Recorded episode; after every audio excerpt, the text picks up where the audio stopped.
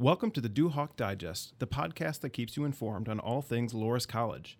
In this episode, we'll be getting caught up with alumna Denise Whitaker, what she's been doing since she left Loras, and what's keeping her busy these days. I'm Robert Waterbury, Assistant Director of Campus Communications. Joining me in the studio is Bobby Earls, the Executive Director of Alumni Communications, and joining us from Seattle is Denise Whitaker.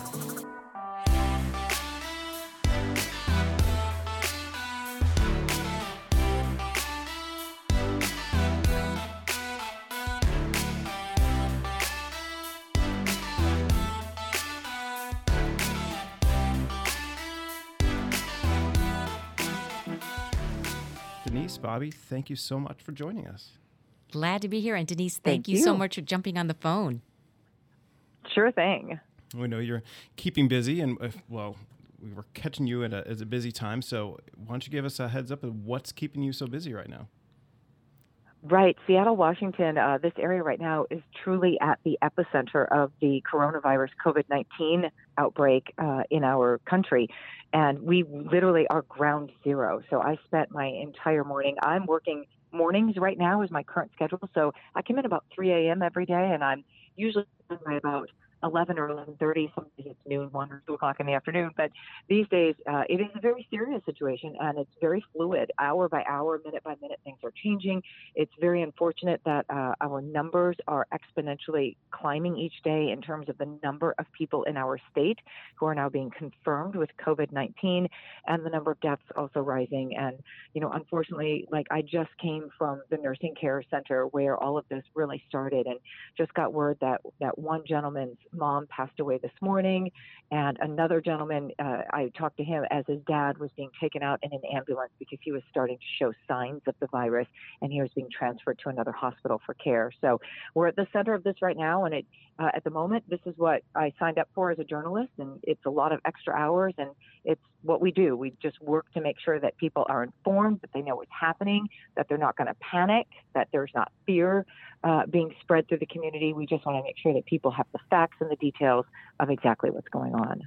And you've got a lot of experience, Denise. I know graduating in 1987, you were one of the first classes when Loras started the media studies slash journalism program.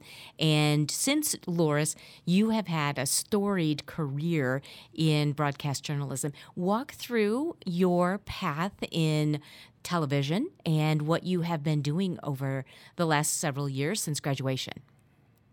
Oh wow. Okay, that's more time than you have for me. But no. uh, yes, actually, it was interesting because uh, given what I do for a living, I at one time was a bit more shy than I am right now. But anyway, when I did graduate in May that year, I was trying to find a job. Dubuque had a television station at the time. And uh, I, I think this story is really funny. My very first job came from a cold call. I literally called the television station, got the news director on the phone. Joe Dank was the news director. And I said, Hey, do you have any openings? And he said, I have one. It is for a weekend weather anchor. And if you're interested, am. And I was so excited. I think this was in June or July. So it had been, you know, some weeks. I had so many friends who graduated and they had jobs before they graduated. And I felt like such a loser at that time because I'm like, I don't have a job yet. Uh, but our industry is so small. So I got off the phone with him and I was so excited. And then I realized, wait a second, how did I get this interview on a cold call? So that was my first question when I got into his office the next day. And he said, so I had competed in the Miss America system through high school in Illinois and through college in Iowa there. And so I had won Miss Dubuque a year previous to compete in the Miss Iowa uh, pageant for Miss America. And so when I got into his office, I asked him, and Joe told me, he said, Well, he said, with a name like Pivovarchek, that is my maiden name that I graduated from college with. Mhm. He said, I, I produced the, he directed and produced the cable TV show the night that I won Miss Dubuque. And so he already knew who I was because that was a name that was unforgettable.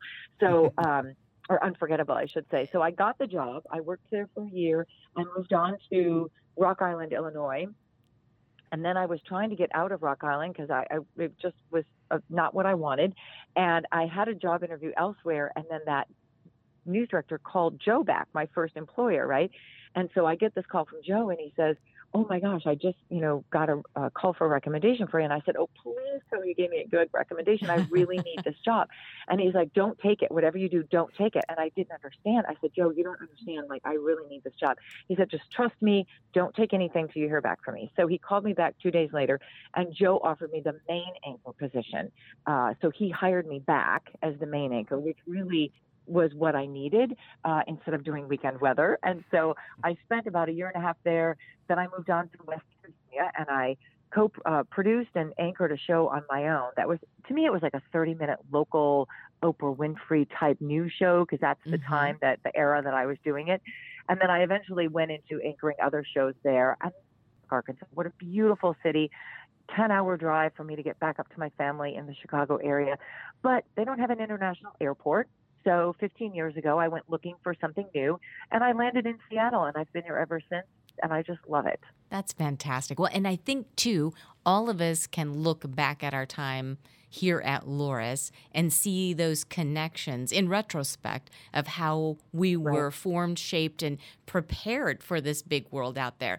As you look back at your time at Loras, what stands out to you as a, a big influencer, whether it was a person, a class, an experience? So I really think everything of my experience at Loras was incredible. I mean, every step of the way, all of my professors challenged me in different ways. Uh, you know, when I went to school there, I chose Loras because, well, originally I was pre med, and that just didn't work out for me. That's a whole other story. Dr. Benz was my favorite in lab, but, you know, it just didn't work out. So I had to find something different to do. I went there to run track, and I loved running track. Uh, I went there for the band. I played tenor sax in the jazz band, and I loved band. And I ended up on the Pom Squad. So all of my extracurricular activities at Loras were just amazing, and I still have uh, some lifelong friendships from those, of course. But in terms of my professors, I think each one of them challenged me in a different way.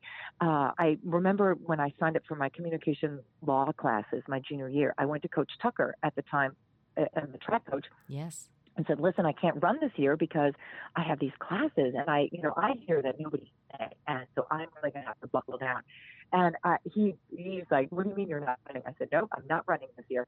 So I took a year off from running. I got an A in one of those classes, a B plus in the other, and so I achieved most of my goal. I went back to running, and you know had a great time running my senior year. Uh, I ran the heptathlon there when I was in college, and my other uh, classes too, all of them, just each one challenged me in a different way.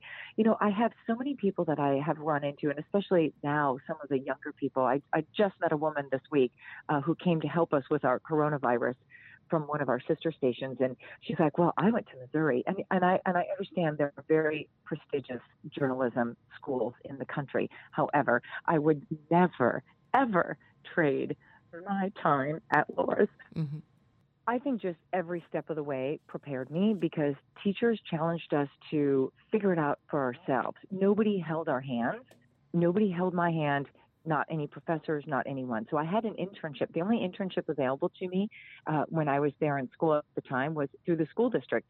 And everyone's like, what are you going to learn at the school district about journalism? I learned so much. The school district would send me out with gear and say, videotape this uh, press conference, or I did the school board meetings uh, when they had school board meetings. I would direct those. I would be camera person for those.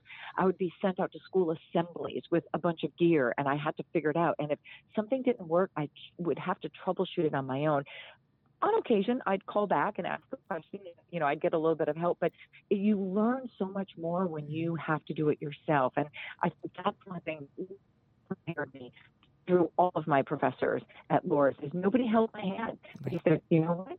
Here are the basics. We're going to use the basics, and you are going to put it together, and you're going to. And that was huge and prepared me, I think, for everything Absolutely. Denise, I think one of the things too that today in the world of journalism, whether it's radio or newspaper or television, it's an ever changing industry.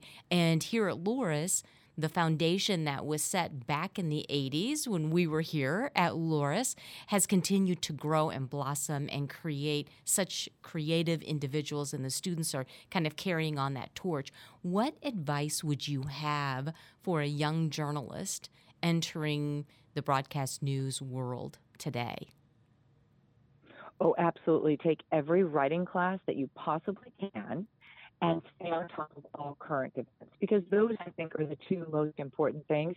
And I guess the third thing would be learn to adapt. You know, when I graduated and when we were in school, uh, Twitter, what you know, right, Instagram, right? I mean, all of these things that I've had to learn and really adapt with. And you know, I, am constantly trying to do Facebook Lives from my stories every day, and mm-hmm. and so it is an ever-changing industry. And as it continues to change, you just have to be able to and I think you touched on this too when you were sharing your earlier experiences that here at Loras, the professors don't hold your hands. They really throw you out there, say, figure it out because you can do this. They give you the confidence to take what you've learned and apply it out there.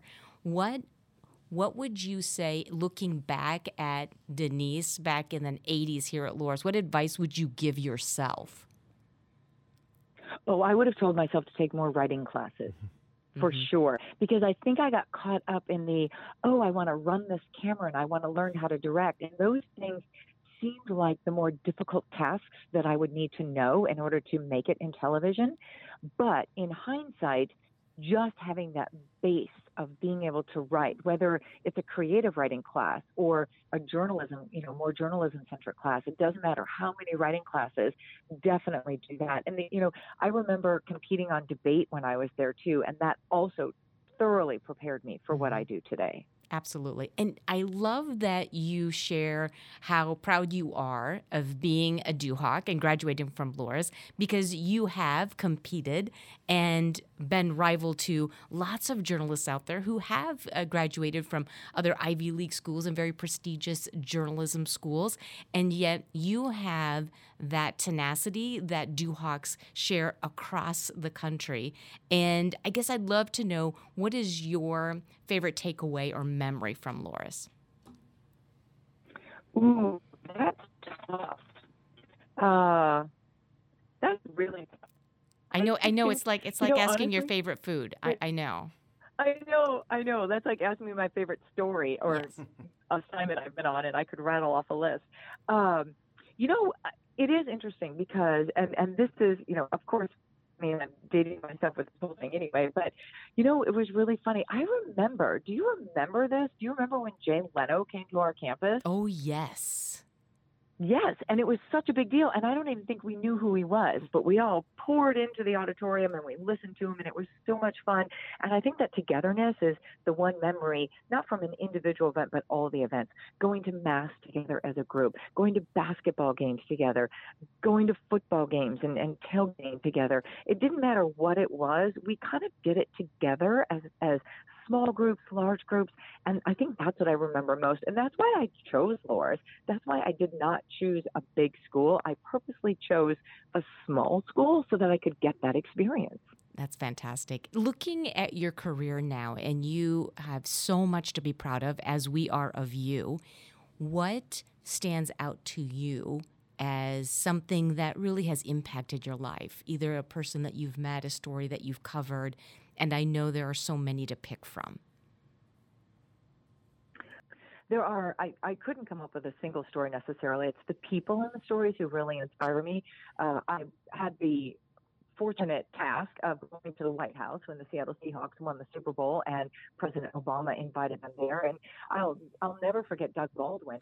I was interviewing him and the coach, and my goal is always to try to think of the question that no other reporter is going to think of when I'm standing there interviewing someone, mm-hmm. especially when in a group situation like that. So I, I honestly don't remember the question that I asked Doug Baldwin, something about being prepared. And, you know, I, I think I had noticed how they were all wearing such great outfits, like great suits, right? And so I asked him about that. And so this is what inspires me is how individuals make an impact mm-hmm. on their fellow man and on their communities. And I asked Doug Baldwin, and Doug Baldwin told me, he said, you know what? One of the other players really didn't have money to buy a suit or have a new suit.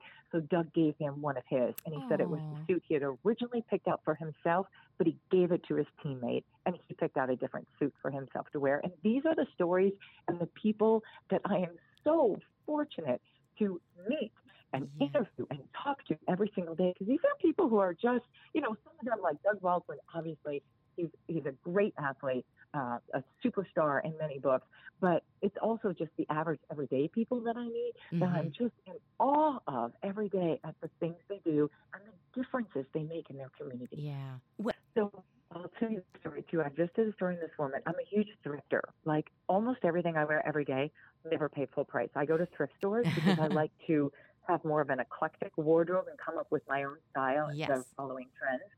And so uh, I was able to, through my Goodwill connections, find out about this woman. She literally built a library for a private uh, Christian grade school. When they, she had taught first grade for 40 some years, and then they really needed someone to take over the library. So she left teaching in the classroom to take over the library. She took that tiny little library, which literally were just a thousand books stored in a closet, to almost 9,000 books now in a year and a half wow. by going to Goodwill every Saturday and looking not for any books.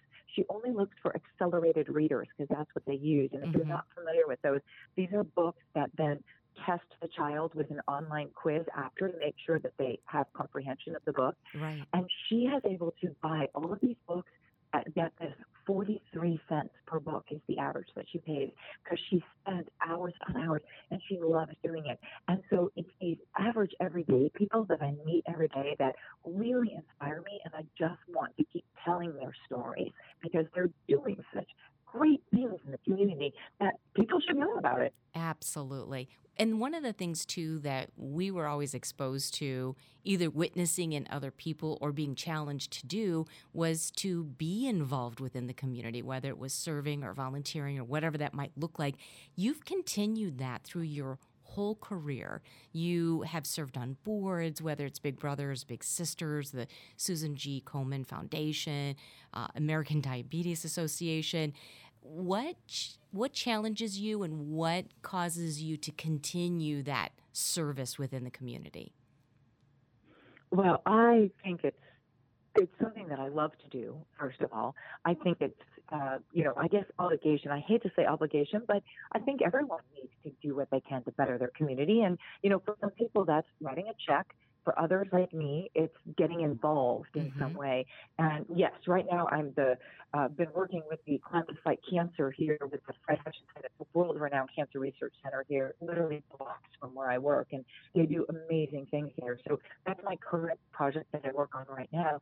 But I, I just I just like helping people, uh, and I just I like telling people's stories that are helping others in the community, and I just like helping the community myself well, I tell you what, Denise, um, the thing I love to maybe end on is how you describe yourself on LinkedIn. So I love this. You describe yourself as a communicator, a problem solver, and a journalist. I think that sums up really well what you have done and how you have dedicated your life to your career. And we couldn't be more proud of you and what you have done in representing Loras out there and how you're making a difference within this industry. So thank you so much. Thank you. Well, and Denise, so just so anybody listening, if they want to find out what you're up to, so you're at KOMO News in Seattle currently, and and you that said, is correct. And you are, yeah, they can find your profile, they can find any stories that you're working on, but you're also, as you mentioned before, doing Facebook Facebook Live live feeds. So they could, is it through the KOMO uh, Facebook page that they can find you as well? So I'm, um, my Facebook page is uh, Denise Whitaker KOMO. On Twitter, I'm Denise on KOMO.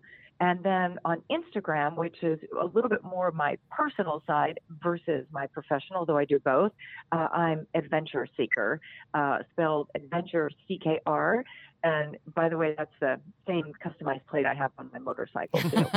I'm always seeking adventure.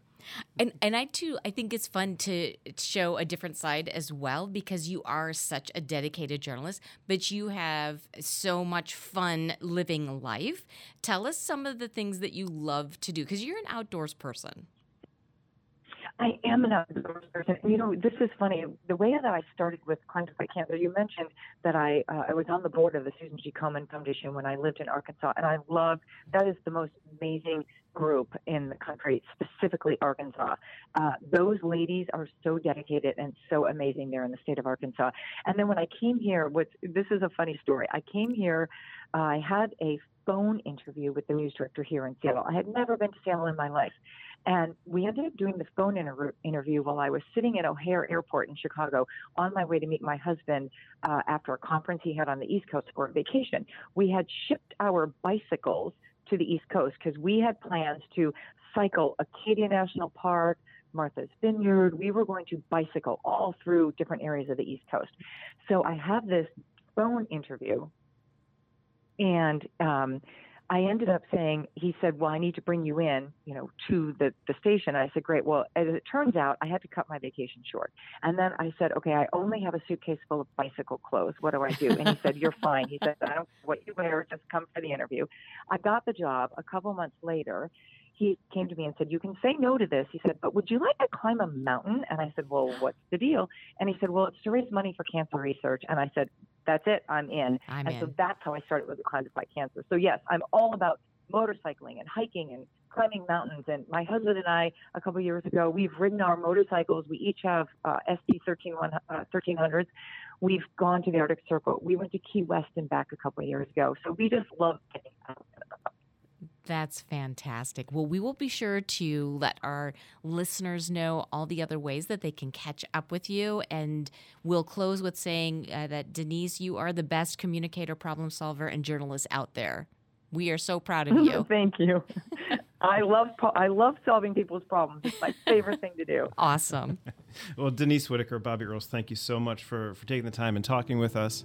And thank you to all who listened in to our discussion. We hope you enjoyed the conversation. To find more episodes of the Duhawk Digest, as well as more Loras news, videos, and information, visit the Loras Daily website at daily.loras.edu. We hope you'll join us for the next Duhawk Digest. And until next time, go Duhawks!